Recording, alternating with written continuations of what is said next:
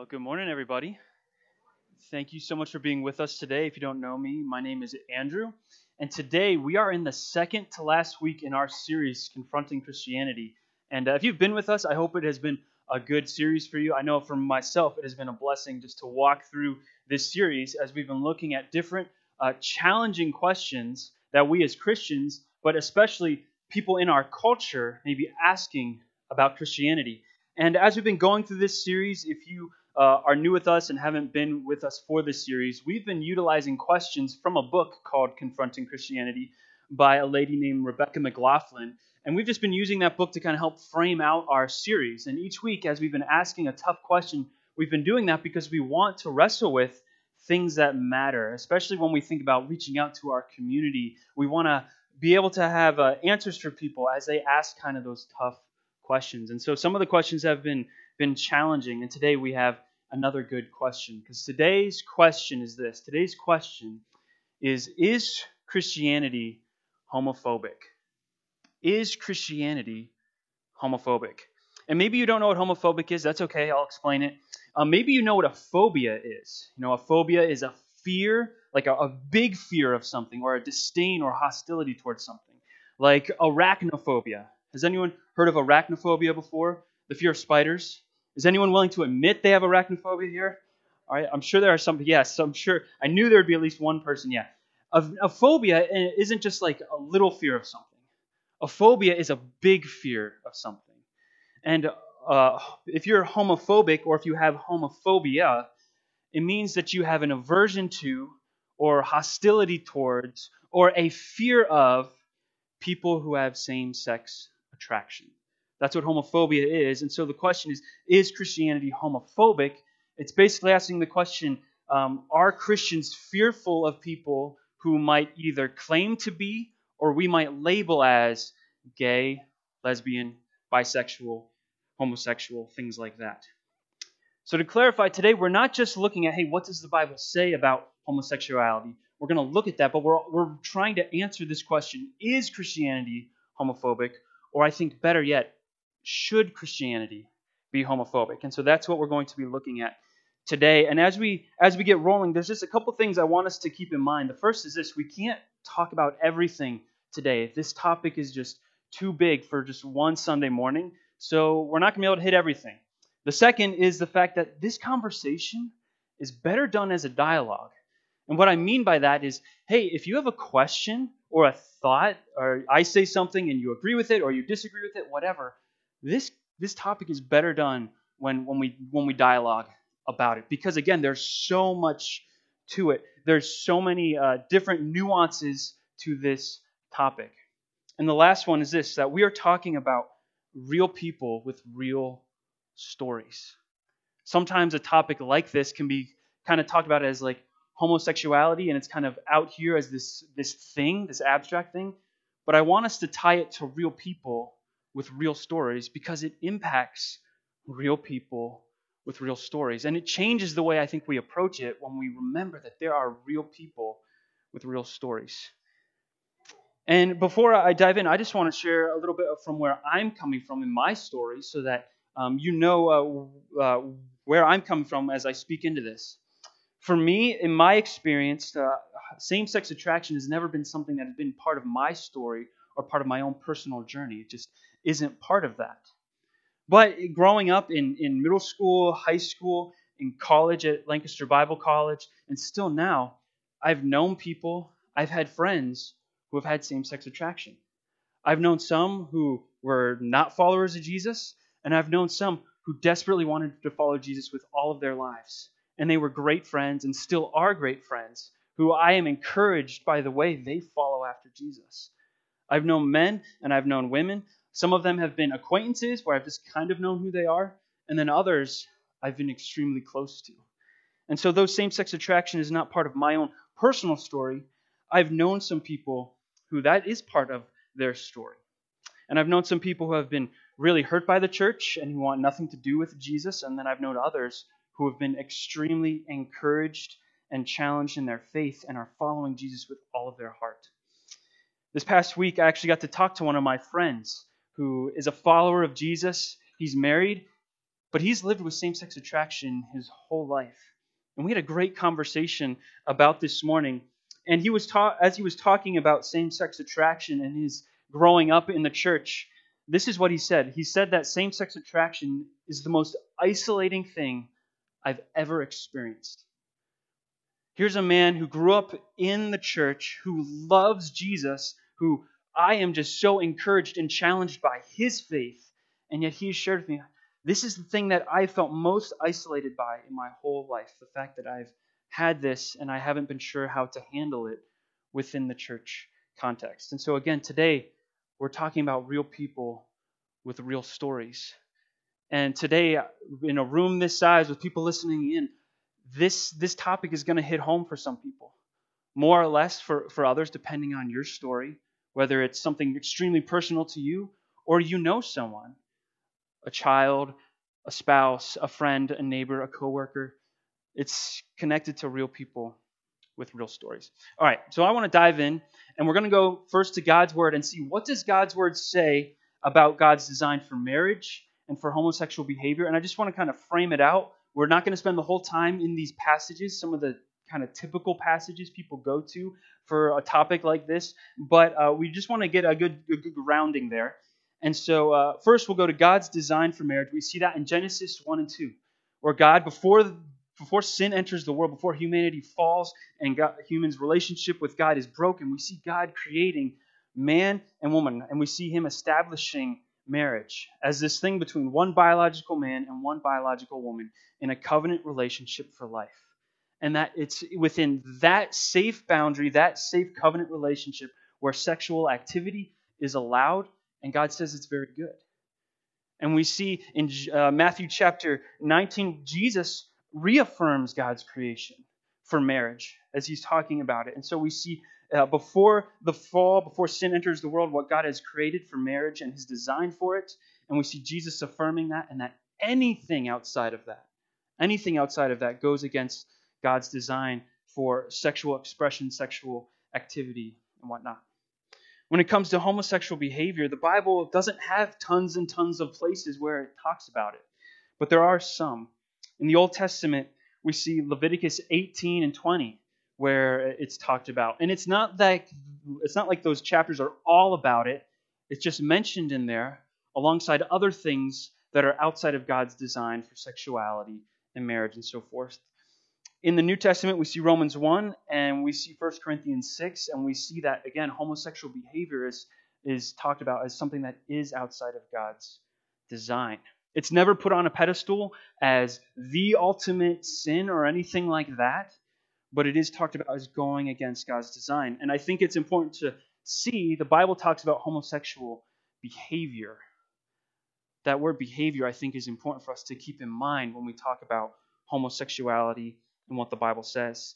But if you want more information about those specific verses, because we're not going to dive into any of those verses, because uh, looking around the room, I know I know most of you, and I know that we've gone to these verses before here at GFC, um, and there's lots of good resources that you can go to to find uh, um, more information about these passages.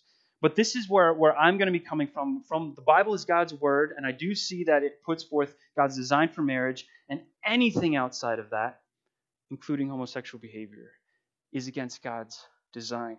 But if you want more information about those verses, uh, if you have RightNow Media, there's a guy named Preston Sprinkle who you can look up. He has uh, a resource called Sexuality in the Bible, and he goes through just five to eight minute videos on all of these verses.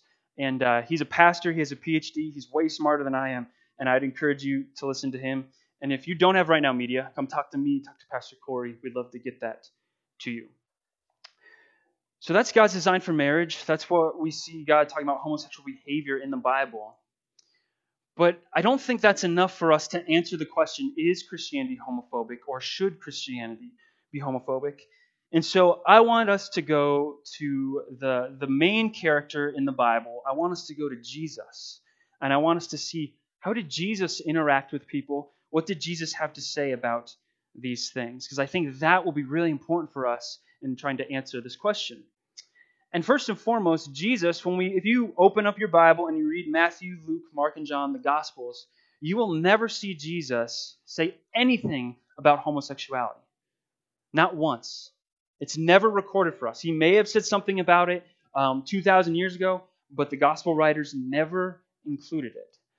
So sometimes people have taken that and seen, well, Jesus must have been okay with it because he never said anything about it. And I don't think that's necessarily a good uh, interpretation because whenever we do see Jesus talking about marriage, about sexuality, about human relationships in general, we never see him taking things from the Old Testament and loosening the reins, so to speak. We actually see him kind of tightening the reins. All right? And the best place to see this is on is in the Sermon on the Mount, Matthew 5, 6, and 7. And that's actually where we've been as a church earlier this year, and we're going to come back to later this year. But here in Matthew 5, 6, and 7, we see Jesus' um, ethical, moral teachings for how people should live. And if you've read them, you, you don't walk away from them thinking, wow, that's going to be super easy.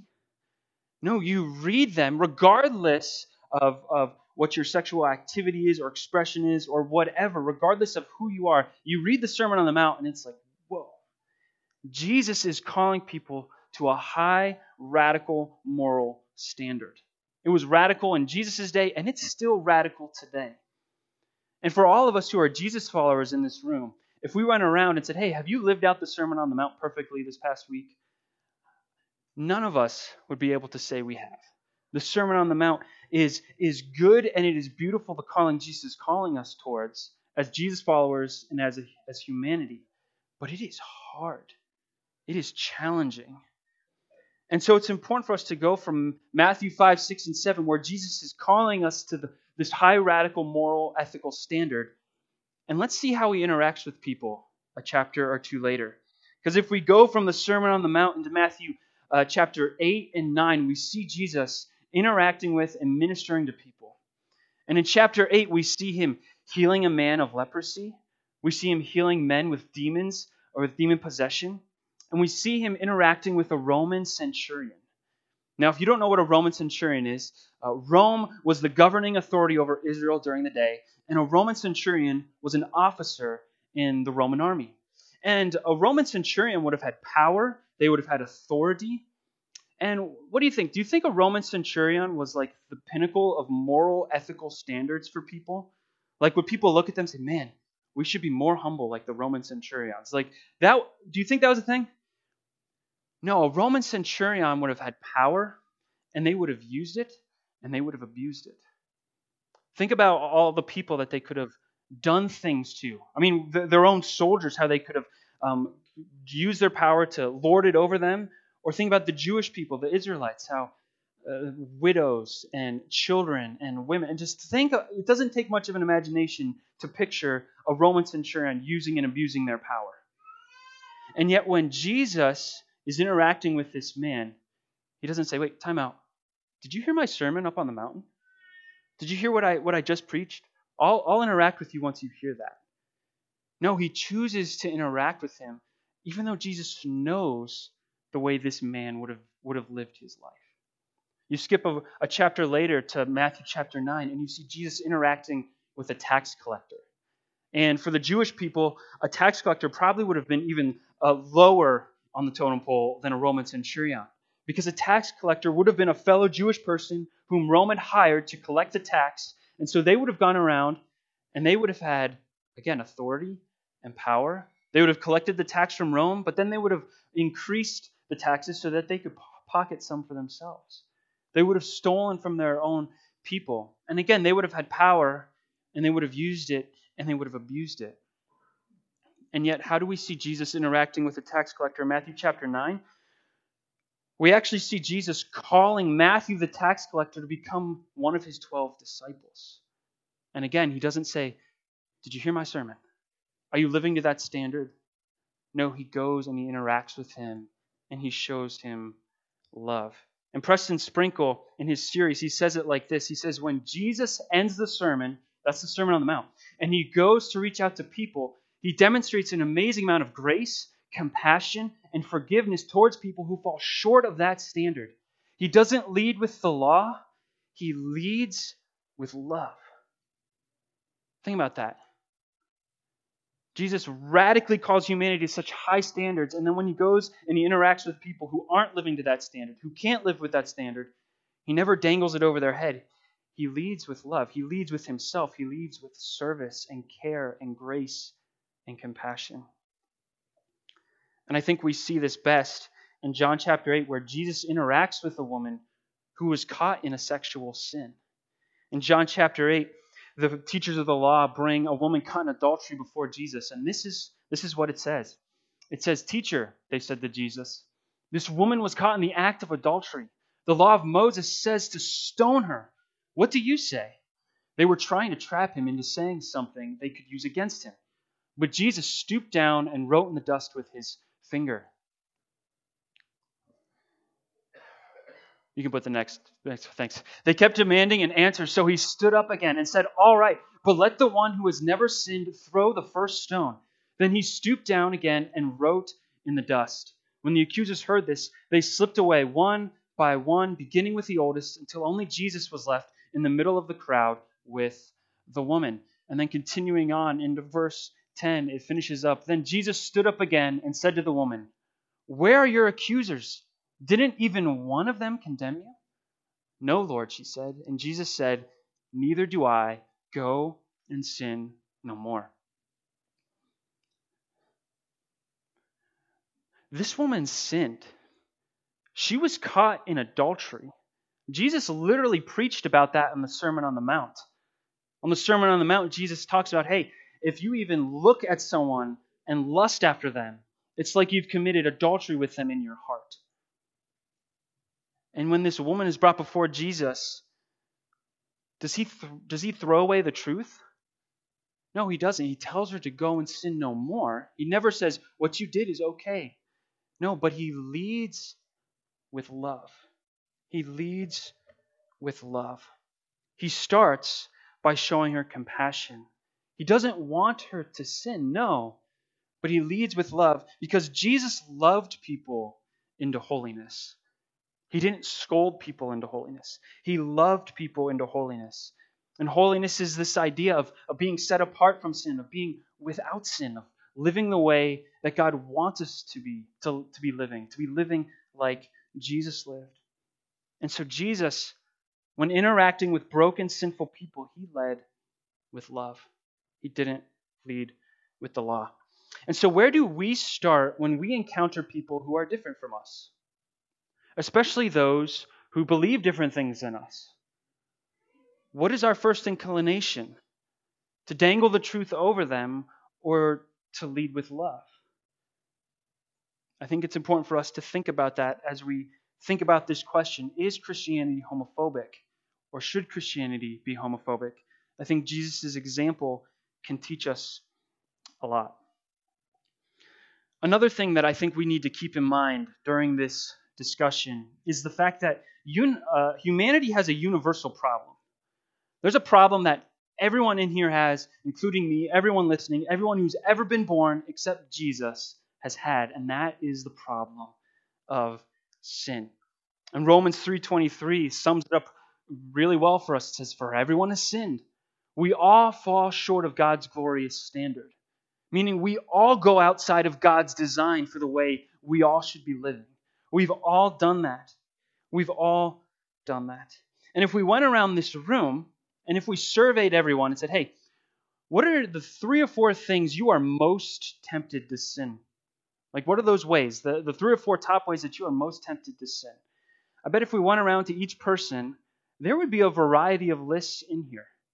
And then if we flip the question, say, hey, what are the three or four things that you're least likely to be tempted towards sinning? Again, we would all have, I think, there'd be a variety of lists of things that, like, hey, maybe on your list is gossip, on someone else's list is lying.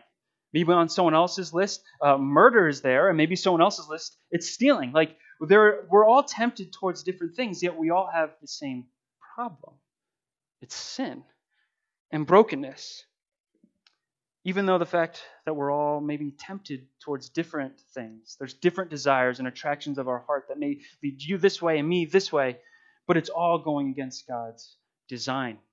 And in the book of James, we see this. Uh, book of James, James chapter 1, verse 14 to 15, talks about how our desires lead us into these sinful temptations. and says, temptation comes from our own desires, which entice us and drag us away. These desires give birth to sinful actions, and when sin is allowed to grow, it gives birth to death.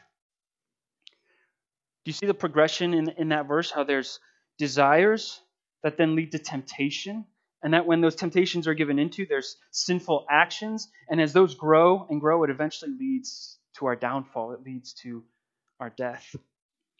And there's a movie that I think really does a good job illustrating James 1 14 to 15. It's the movie Willy Wonka and the Chocolate Factory. Has anyone ever seen that movie? Not not the new one, like the old classic one Gene Wilder. Like that one. If you're gonna watch one, watch that one. It's so good. But in this movie, if you've never seen it, Willy Wonka has this amazing chocolate factory that the whole world wants to see. And he puts forth this contest. And six or eight kids win this contest. They find the golden tickets. They go to the chocolate factory. And as they're walking around, they walk into these different rooms on the tour. And each room plays on the attractions and the desires of a different kid. They walk into the first room, and Augustus Gloop, what a name, Augustus Gloop, he sees this chocolate river, and his, his eyes just light up. He goes over to this chocolate river and he bends out and he's just gorging himself on this chocolate river. And Willy Wonka is like pulling out his hair. He's like, What are you doing? And Augustus falls in. He gets sucked up the pipe, and then the Oompa Loompas sing their song. And it's a great scene because they sing about Augustus's gluttony and how he just wants more and more food. They go to another room. A girl named Veruca Salt, if you've seen the movie, you know she she's just she's so annoying. She's so bratty. She always gets what she wants. Her, she, no one ever says no to her. And she goes into this room where there are these geese that lay golden eggs, and she starts singing this song about how she wants everything. And she starts singing, she says, I don't care how, I want it now. Like that that's the main line in her song. And she she starts singing and she eventually falls down this chute and again the Oompa Loompas sing. And they sing about how materialistic she is and how greedy and selfish she is. And I think you and I, we can be like Augustus Gloop or Veruca Salt. We may go into a different room in Willy Wonka's factory and you know, Veruca's room may not be something we want, but maybe the chocolate river, like Augustus Gloop, maybe that's where we want to be. Or an even or a different room. We all have a variety of desires and attractions that lead us towards different things.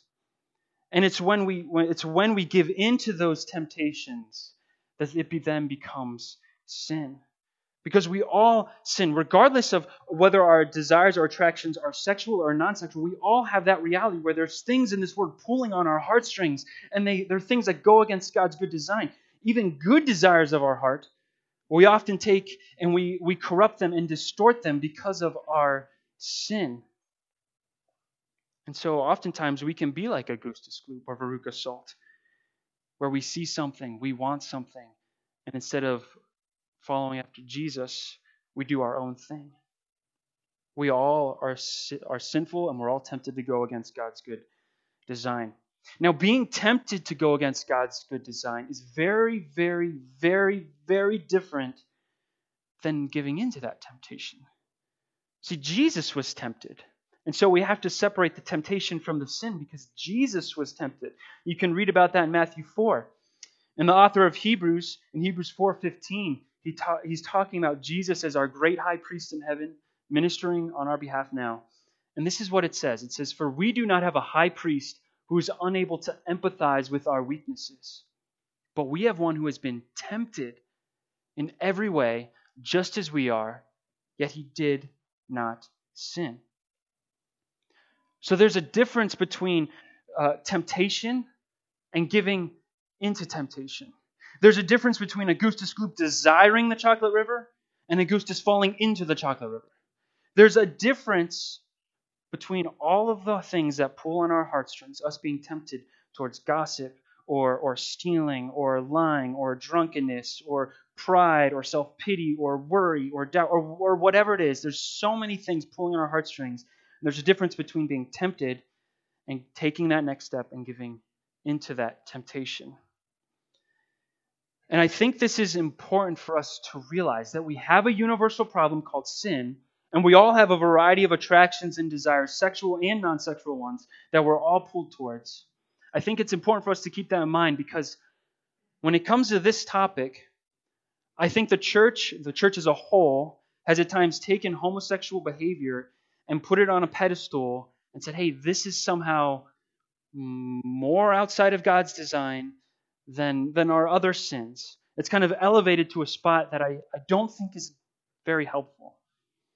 Because at the end of the day, sin is sin. Sin is always the thing that goes against God's design, whether it's gossip or murder. Now, I understand that there are different consequences for different sins. You know, you probably won't go to jail if you gossip about your friend, but you probably will go to jail if you murder your friend. Like, I, I get that there's different consequences and, and degrees of things here and now. But at the end of the day, it both goes against God's good design for humanity. But sometimes we take certain things and we say, hey, this is more against God's design. And I don't think that's right. There was a book I read once when I was at LBC, and it was a book about this topic. And the author was a Christian man wanting to follow Jesus. He held to the authority of God's word and what it taught about marriage and sexuality, but he had same sex attraction. He had it his whole life. And in the book, he was talking about how growing up in the church, he, he was often made to feel like, uh, like the answer to his homosexual desires was for him to have heterosexual desires. He was made to feel like, hey, if I lusted after the opposite gender, I would be more accepted and less sinful if I, instead of lusting after the same gender. And he talked about how he was like, he said, I feel like I'm trading one sin for another sin. And I, I agree with him. And, and he talked about how, hey, the answer, this is in his words, he talked about how the answer to his homosexual desires wasn't heterosexuality. The answer to his homosexuality was holiness. The answer to the desires of his heart was to say, I'm going to put Jesus first, and I'm going to say no to these temptations, and I'm going to live the way God wants me to live. And he went on to talk about hey, how, hey, holiness is actually the answer to all of our sexual attractions and desires. Because we're all sinful, broken people with the same problem sin. Regardless of the attraction, we've all fallen short of the glory of God. We all need Jesus and we need to live like Jesus and for Jesus. And so the answer to all of us is holiness. The answer for all of our broken desires and attractions isn't homosexuality or heterosexuality. The answer is holiness. To live like Jesus, to become like Jesus, to be with Jesus, to know Jesus, to love Jesus. Because remember, Jesus didn't scold people into holiness. Jesus loved people into holiness, regardless of the way their sinful attractions and desires manifested themselves in the world. And so I think that's important for us to remember when we're trying to answer this question Is Christianity homophobic? Should Christianity be homophobic? I think we need to keep that in mind that the answer to all of our broken sexualities, because we're all broken, sinful people, the answer to all of that isn't to get our attractions right, it's to live for Jesus. Because regardless of our sexual attractions, we're all sinful people. And at the end of the day, what really is it really more sinful if if you're uh, attracted to the opposite gender, if you lust after the opposite gender, or if you lust after the same gender? Lust is lust. It's it's the same thing. And people with, with attractions to the opposite gender can commit just as much sexual sin as someone who's attracted to the same gender. I mean, think about all the, the use of pornography. Think about um, sex outside of marriage. Think about adultery. Think about, even within marriage, how sexual activity can be used to manipulate a spouse, either uh, to do certain things or whatnot, the marital rape and things like that. There's there is so much sexual brokenness in this world for people who are attracted to the opposite gender. And so at the end of the day, it doesn't really matter, at least in my opinion, when it comes to the attraction of the heart. We all have the same problem sin. We all need holiness. We all need to say no to that sin. And so, because we all have the same problem, we all need the same solution. Because the answer to all of our sexual brokenness and shame that, that so many people are living with is Jesus. It's Jesus. We need Jesus. Because at the end of the day, our identity was only ever meant to be found in Him. You know, no matter what our sexual attractions are, we were never meant to find our identity in our sexuality. We were created to find our identity in God. No matter what your sexual attractions are, we were meant to find our identity in Jesus. And in today's culture, people are really encouraged to find their identity, right? Have you ever heard language like that? Like go like search your heart, find out who you really are. Like that's something that's taught in our in our culture these days to, to find out who you are, to search inside, to find your identity, and then to express it. And oftentimes that identity, not always, but oftentimes that identity is connected in somehow to our sexuality. And so our culture often says, hey, discover what your sexual expression is, what your sexual attractions are, and then just express it to the world. Live it out. And we see that within the LGBTQ plus community, and we see it outside of the LGBTQ plus community. For our whole culture, it's, it's just there. Hey, find out who you're attracted to and express that and live that out because that's who you really are. You need to find it out. But our identity was never meant to be this internal journey to find out who we think we are in our hearts because remember, we're sinful, broken people. So we can't find out our identity. We need our identity to be, to be told to us from outside of us, from the God who created us and created us in specific ways. And so our identity was always meant to be found in God, not in our sexuality. And we see in Genesis 1 and 2, we see that God made humans as sexual beings with genders, but we don't see that our sexuality is elevated to a place of our identity. It's a part of who we are, but it's not our ultimate identity. In Genesis 1 and 2, we're created as God's image bearers, to be in relationship with Him, to live with Him and for Him forever. But then sin enters the world and it breaks that image of God within humanity. And ever since then, people have been trying to find out who are we? Who, who do I think I am? And oftentimes, because of our sin, that, that identity search gets corrupted and twisted. And oftentimes, things like our sexuality get elevated to a place that they were never, was never meant to be. And this idea goes against what our culture says our culture says, hey, find your identity within yourself and express it. But the Bible teaches that our true identity is meant to be in Jesus. And the amazing thing is that even though our sin has broken our identity, our identities can be restored, regardless of your past sins, regardless even of our sexual ones. Maybe you're here today and pornography has been a big deal in your life. Or maybe um, there's shame from different past relationships you've had. Or maybe there's currently different temptations you're struggling with. Maybe you've committed adultery. Or maybe you've engaged in homosexual activity. At the end of the day, any sexual sin, the shame of it can be taken away in Jesus. In Jesus, there is restoration. In Jesus, there is healing to all of that pain. Because our world is full of so much brokenness, especially sexual brokenness. God created it as a good thing, but it's been taken and lifted to a place of an ultimate thing, and it's been used and abused. And I know within this room and people listening online, there's so much pain and brokenness because of the way we as individuals and the way our society has used sexuality. So, where does your true identity lie? Because our culture says, hey, find it out within yourself, express it. Does it lie in Jesus or not?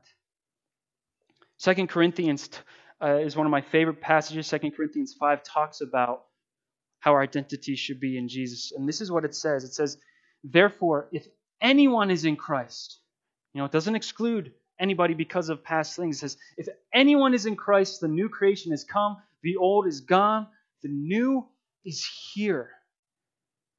Think about that. That is a, a very matter of fact statement that if you are in Jesus, if you've put your faith and trust in Him, you are a new creation. That old, broken, sinful, corrupted creation is gone. Now, we still live in this sinful world, and so there are ramifications to our sin, but your identity, who you are, what defines you, what your meaning is, what your purpose is, all of those things don't have to be in the shame of past sins. They don't have to be in sexual brokenness. They're in Jesus. Because as verse 21 says, God made him who had no sin to be sin for us, so that in him we might become the righteousness of God. And righteousness is again, again it's, it's similar to holiness. It's like it's having right standing before God. And it's because although Jesus was tempted, he didn't sin. He now can take all of our sin, even our sexual shame and brokenness, and we can now be new creations. Every single one of us, regardless of the way our sinful heart says, hey, I'm attracted to this, or I desire this, or I'm attracted to that, or I desire that, regardless of how we've been tempted or how we've given into temptations, there is healing and restoration and new identity in Jesus. And if you're here today and you're a Jesus follower, I want you to hear that and remember that and to live out of that. And if you aren't a Jesus follower, I want you to know that that's what Jesus offers you a new identity in Him, the fixed identity that sin has taken away from us. So we come back to this question Is Christianity homophobic? And we take some of these things of the way Jesus encountered people, how he led with love, the fact that we're all sinful and broken, and we're all tempted towards a variety of things, and the fact that we all need the same solution, which is to have our identity in Jesus. We need to take all of those things to bear on this question. But if we're going to step back and be honest, is Christianity homophobic? If we think about in the past and if we think still today, are there Christians who are fearful of people with same sex attraction? Are there Christians who have been hostile towards people with same sex attraction? Then I think sadly we have to say yes. Christians have been homophobic, and there are still Christians who are homophobic. And I don't like saying that, but I think if we're going to be honest, we have to admit that. But again, again, I think the better question is should Christians be homophobic? And I think the answer is no.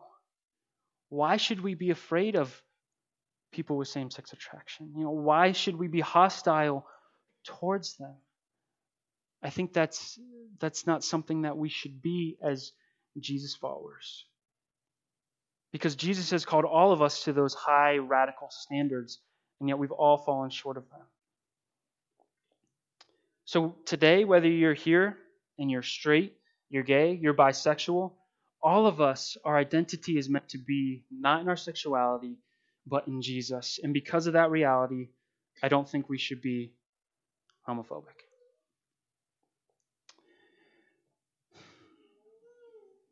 As I wrap up today, I just have a couple things I just want to say as we wrap up. I would really encourage you today, if you are a Jesus follower, to really think about are you ever homophobic? Have you ever been homophobic? How would you feel if someone you know said, Hey, I have same sex attraction? What would your response be? Again, if we're Jesus followers, are we responding the way Jesus responded to sinful, broken people? Are we responding the way we wanted Jesus to respond to us in our sin and brokenness? And I'd encourage us let's listen to people. If someone comes to you, especially if they are a fellow believer in Jesus, and they say, hey, I have same sex attraction or I am tempted towards that lifestyle, listen to them. They're a real person with a real story. Even if you can't fully understand or get into their shoes, like Listen to them. Show them that they're a human being and that they're not alone. Because that's what my friend felt growing up in the church. He felt isolated, even though he was seeking to live for Jesus. And none of us here should feel isolated, especially if we're seeking to live for Jesus. But if you're here today and you have same sex attraction, I want you to know that I don't want you to feel isolated here. I want to point you to Jesus and say, hey, your identity needs to be in Him just like my identity needs to be in Him. You're a broken, sinful person just like I am. I don't fully understand your journey, but I'm here to listen to it. And I'm here to point you to Jesus because that's, that's where all of our identity needs to be. And today, as we go out, I want to just point us back to what I said at the beginning. Today's conversation is better done as a dialogue. So if you're here today, because I know today's topic is not always something that everyone agrees on. If you're here today and you have a thought or a question, whether you agree with me or you don't disagree with me, I would love to talk to you. Or I'd at least encourage you to talk to somebody. Because this topic is, is so big. There, I know there's so many real people with real stories. People who have same sex attraction, who are living in the church or outside of the church, moms and dads with kids, or with a spouse, or with a neighbor or a coworker. There's so many different scenarios. And so I'd encourage you, please continue to have conversation. As Jesus followers, let's help each other wrestle through this topic and to love people well. And lastly, my friend who I mentioned today, he and a number of other friends of his who have same sex attraction said, Hey, if there's anyone from your church, Andrew, who has a question that they can speak into, they said they would be more than happy to answer any questions. These are guys who, who've lived with same sex attraction for their whole life. Some of them are married, some of them aren't. They all have very different and unique stories, but they're all following Jesus. And so if you have a question, like, Andrew, you can't speak into that. I know I can't speak into everything. I'm not even going to try. But they can speak into it in a way that I think a lot of us probably can't. So if you have a question that they could help answer, again, get that question to me. I'd love to get it to them so that they can answer that question for you. So today, this week, I know today has been a lot, but let's all live out of our identity in Jesus, regardless of where our sinful attractions lead us. And let's follow Jesus' example. Let's lead with love not the law. Because Jesus, what did he ultimately come to earth to do? To die on the cross for sinful, broken people like me and like everyone here. And so let's take that example and let's live out that example to a lost world that desperately needs to know Jesus. Because if they don't know we care, they probably don't want to know what we care about. If they don't see Jesus in us, they're probably not going to want to have Jesus come live in them. Let's pray. Lord Jesus, thank you so much for your love for broken humanity. I know that there's a lot of people here with, with brokenness in all sorts of areas of life, but especially when it comes to our sexualities. We, as a, as a culture and as just individuals, we've messed up. We all have. We've all had brokenness. But thank you so much that you came to earth and that you died on the cross. Thank you that we sang earlier that it is written that we are forgiven. That is such a beautiful word, forgiveness. May we live in the forgiveness that you've given us in our identities as your sons and daughters. Amen.